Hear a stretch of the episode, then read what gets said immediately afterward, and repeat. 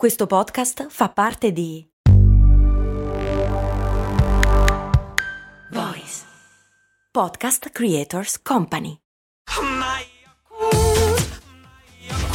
Se a volte ti senti così, ti serve la formula dell'equilibrio.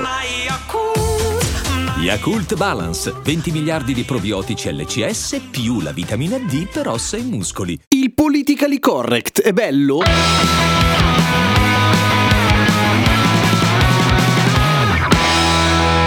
Titolo della puntata l'ho rubato, in realtà, l'ho rubato a Sio, l'autore di, dei fumetti buffi, Scottex, fra le altre cose, anche un podcast che ha fatto un post che si chiama proprio così, però senza punto di domanda. Il politically correct è bello, perché ha dovuto spiegare un fumetto che aveva fatto il giorno prima in cui sembrava che prendesse per il culo, però in realtà si capiva che non era così. Anche perché conoscendo un po' il personaggio era abbastanza incoerente, insomma, un'uscita di questo tipo. Però lui ha preferito chiarire, bella lì. E fa una riflessione interessante, perché gliel'ho rubata? Perché sono un avido bastardo e voglio cavalcare l'onda. No, perché il tema mi sembra molto interessante e ce l'avevo un po' lì sulla punta del cervello da un po' di tempo. La questione del politically correct, che è venuto fuori ad esempio ultimamente con quei due della TV che hanno detto che non se la devono prendere quelli là, se li chiami in modo offensivo perché è l'intenzione che conta. Invece col cazzo che è l'intenzione che conta, perché le parole, come diceva Moretti, sono importanti, ma lo dicono un sacco di persone e hanno tutte ragione. Perché sta sulle palle il politically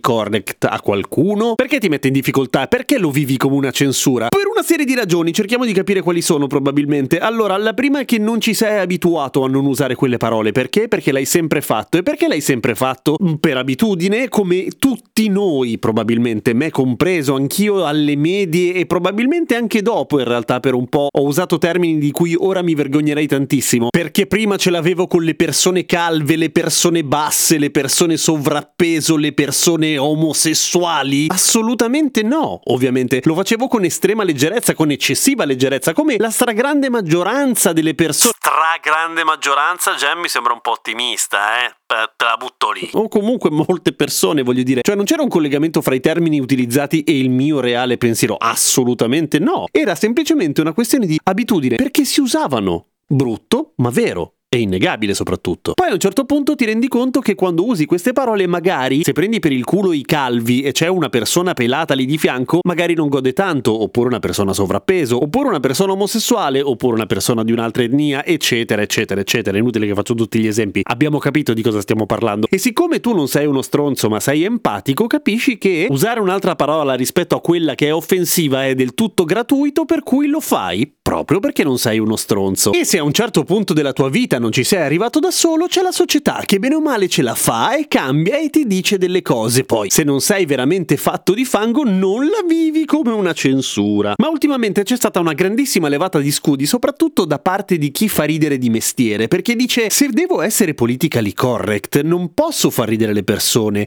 Ed è vero. Però bisogna fare una specifica. Sei tu che non sei capace di far ridere se ti tolgono la possibilità di offendere delle categorie per strappare una risata. E il problema è tuo, non è degli altri. Vale a dire, non è che sei censurato. Ti stanno togliendo la possibilità di offendere delle persone e senza quella cosa lì tu non fai ridere? Aia, forse hai sbagliato lavoro, mi viene da pensare. Sì, ma la satira, sì, ma la satira è un'altra cosa, vale a dire, di solito viene utilizzata per prendersela e per cannoneggiare quelli più forti, non le persone che hanno meno tutele rispetto a te. Così, grazie al cazzo, è facile. Perché di solito quello che fa ridere, quello che dovrebbe far ridere, è prendere per il culo i difetti di una persona, non una caratteristica o una situazione. Che non deve essere per forza una sfiga, eh, per carità, nel senso che, che ne so, essere cinesi non è una sfiga, è semplicemente una provenienza. Ma prenderti in giro con la L perché sei cinese...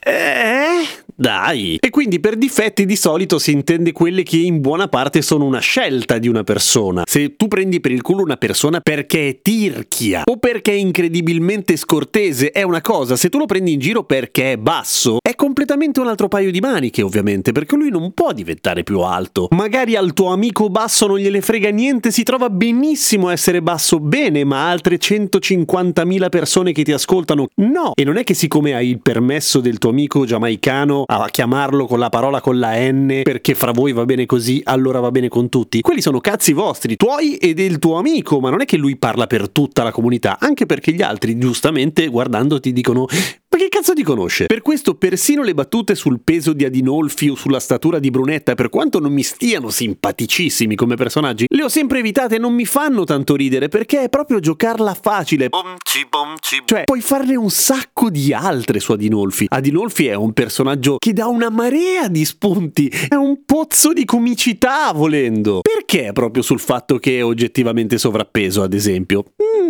eh, cerca di più, te ne vengono altre. Sbattersi un pochino per trovare il meccanismo comico, cazzo, è il bello del lavoro di fare il comico, penso, perché non è il mio lavoro, ma è la parte bella della comunicazione. Quando due comici alla TV cercano di spiegare che il problema sta nelle intenzioni e non nella parola usata, loro si stanno assurgendo a parametri di ciò che è offensivo oppure no, ma sono uomini bianchi eterosessuali, fierissimi di esserlo. E non sono loro il parametro, il parametro sono le persone che vengono colpite, sono loro che possono decidere, sono loro che hanno l'ultima parola se una cosa è offensiva oppure no, ok? Come è emerso più volte a cose molto umane e anche in cose molto americane, io sono di origini cilene, non si vede tantissimo, ma lo sono e sono fiero delle mie origini come tutti siamo fieri delle nostre origini o quasi tutti bene o male. Sono mai stato preso in giro per il fatto di essere sudamericano? Uh, milioni di volte e anche quotidianamente mi succede spessissimo di essere preso in giro perché sono latinoamericano, non perché sono latinoamericano, ma battute che sfruttano il fatto che sono latinoamericano. Ma chi me le fa? Gli amici, i colleghi, quelli che vedo tutti i giorni da vent'anni, possono? Certo che possono, mi fa ridere. Ma se tu che mi conosci poco mi fai le battute sul fatto che griglio e bevo la birra e che sono violento, E poi, se devo essere sincero, questa cosa della grigliata e della birra non l'ho mai capita bene. mi fa un po' incazzare. Mi fa un po' incazzare soprattutto perché non ho voglia di starti a spiegare tutta questa roba che sto spiegando adesso, che invece faccio volentieri, per dirti che sarebbe meglio di no. Ma non perché intrinsecamente questo sia offensivo e non perché penso veramente che tu creda che in fondo io sono un po' alcolista e un po' violento. Anche perché sennò col cazzo che mi faresti le battute. Per cui niente, me la tengo, me la porto a casa. Non succede niente di male, ma non mi hai fatto ridere. Soprattutto quello che non mi fa ridere è che tu non ci abbia pensato prima. Ed è quello che mi sta sul cazzo dei comici e di quelli che fanno ironia sulle minoranze o sulle categorie deboli. Il fatto che non ci pensino. Eh, ma se fanno una battuta sul fatto che io sono un maschio eterosessuale, mica me la prendo. Anche qua, grazie al cazzo che non te la prendi. Perché nessuno fa le battute. Perché è normale. E qua c'è un punto. Vedi? City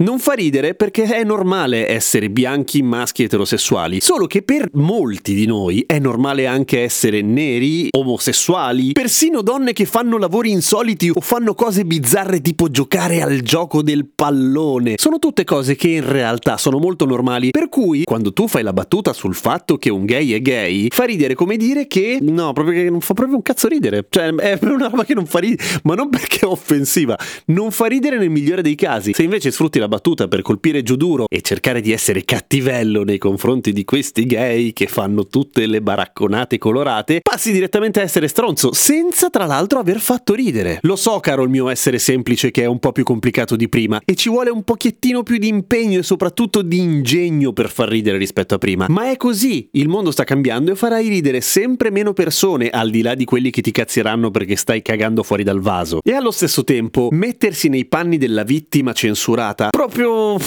proprio no, proprio è ridicolo. Perché nessuno ti sta censurando. Tant'è che ovviamente tutto ciò che è non politically correct continua ad andare in onda, per esempio in prima serata in TV nazionale, senza che cadano delle metaforiche teste per dire quanto poco sei censurato. Al massimo, quello che cambia è il giudizio. Prima magari ti applaudivano, adesso invece molti ti dicono che sei stronzo. Però è vero, sei stronzo. Essere politically correct, come dicevo all'inizio, è semplicemente essere empatici, cioè mettersi nei panni degli altri. Essere empatici è una di quelle capacità che stanno alla base della nostra civiltà, del fatto di essere animali sociali, del riuscire a fare cose insieme, come civiltà appunto, non solamente come gruppo di amici che si danno di gomito. E questa non è né teoria né buonismo, è antropologia pura e semplice. Noi umani, se non fossimo stati empatici, saremmo morti male. Ed è meglio o peggio essere empatici? Non lo so, non c'è una risposta. Sicuramente una persona meno empatica tendenzialmente vive meglio, nel senso che soffre di meno, nel senso che si fa meno sbattimenti nel non doversi mettere nei panni degli altri. Ma però vive in un mondo che gli empatici rendono ogni giorno un po' migliore,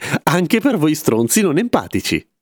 A domani con cose molto umane. Cem, Eh, non volevo fermarti prima che ti ho visto che eri bello coinvolto, bello preso. eh, dimmi. Eh, che hai detto... Cioè, ma però non si dice.